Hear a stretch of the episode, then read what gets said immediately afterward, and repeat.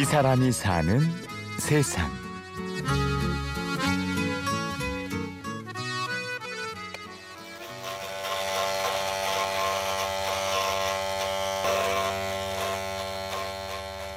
한 지금 현재는 1cm 정도 머리 길이가 되는 것 같은데요. 계속 미용실에서 가서 자르다가 아, 돈이 너무 아까워가지고 이번에 한번 나 혼자 밀어볼까?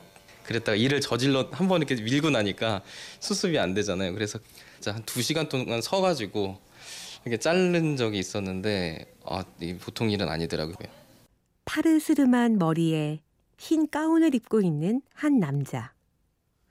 삐뚤빼뚤한 머리가 어색한지 거울을 보며 싱긋 웃는 연습도 해봅니다. 예, 저는 서울대학교 병원 의료사회복지팀에서 근무하는 의료사회복지사 정대희라고 합니다. 제가 하는 일은 어, 병원에서 어떤 치료가 필요한 분 중에서 어떤 경제적인 여건이 좋지 않거나 아니면 가족의 지지 체계가 부족하거나 그런 분들께 어, 사회에 있는 어떤 공적 자원도 그렇고 민간 자원도 그렇고 그런 적절한 자원을 연결을 해서 치료 과정들을 잘 극복하실 수 있게 도와드리는 역할을 하는 예, 사회복지사라고 생각하시면 되실 것 같아요. 예. 정대희 씨는 지난 3년간 수많은 소아암 환자들을 상담해 왔는데요. 그러던 중 10살 배기 암 환자 지혜를 만났습니다. 작년에 오랜만에 본 지혜는 모습이 많이 달라져 있었습니다. 처음 만났을 때는 이미 이제 항암을 한참 하고 있는 중이어서 머리가 빡빡 밀었었는데 이제 약도 바꾸고 좀 많이 호전이 되는 과정에서 이제 머리가 이제 자랐어요. 예쁘게 자라가지고 파마까지 한 상태에서 또 다시 치료를 들어가게 되면서 예, 다시 머리를 밀게 돼서 그때 좀 말문을 좀 닫는 경우가 있었죠. 한 움큼씩 빠지는 머리카락과 함께 10살 소녀의 웃음도 함께 사라졌습니다.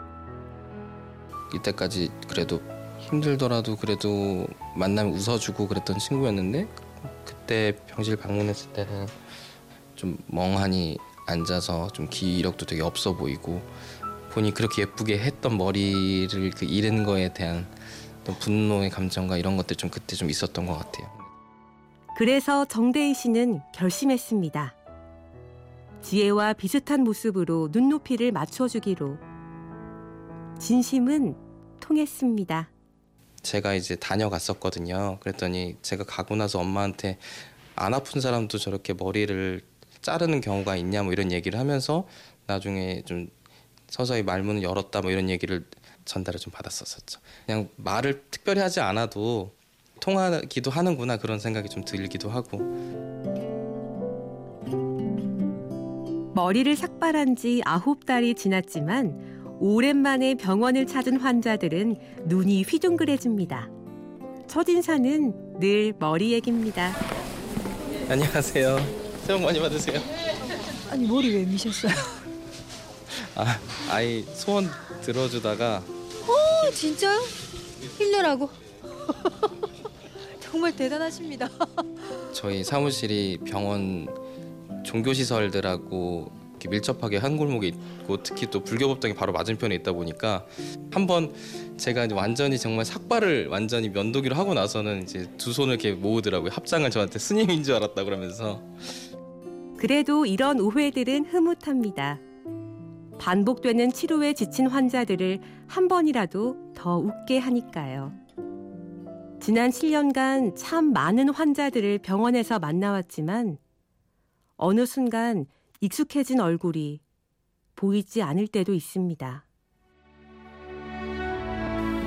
지금은 하늘나라에 갔지만 성인이었어요. 24살 성인이었는데 세 개 종류의 암을 경험을 했었고 맨 끝에는 자서전을 쓰고 싶다고 했었어요. 죽음을 담담하게 준비하고 또 주변 가족들 남겨지는 가족들이 본인 때문에 슬퍼하지 않도록 다독이고 그 모습을 보면서 슬픈 사실이었지만 너무 감명이 깊었고 머리를 계속 자르면서도 그 친구를 한 번씩 떠올리게 되기도 하고 건강을 잃고 사랑하는 가족을 잃고 많은 것들을 잃어버리는 환자들을 대하면서 가진 것에 대한 감사함은 더 커졌습니다.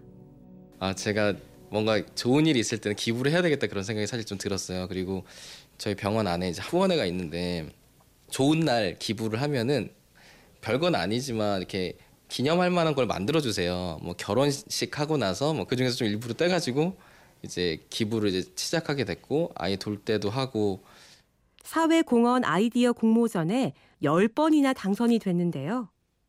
300만 원의 상금 역시 기부로 이어졌습니다. 이렇게 사회복지사로 일하면 상담을 하면서 이분이 이런 걸로 어려움이 있으시구나. 그런데 사회에는 그런 걸 딱 지원해 주기 힘든 구조고 이런 부분들을 이제 발견을 해서 남을 위해서 일하는 것 같지만 제가 채워지는 경험이 되기도 하고 가면 갈수록 좀 어, 기쁨이 되더라고요. 그래서 머리카락이 짧아진 탓에 자연스레 두 귀는 더 커졌습니다. 올해 환자들의 목소리를 더 잘 듣는데도 삭발은 신의 한 수였겠죠.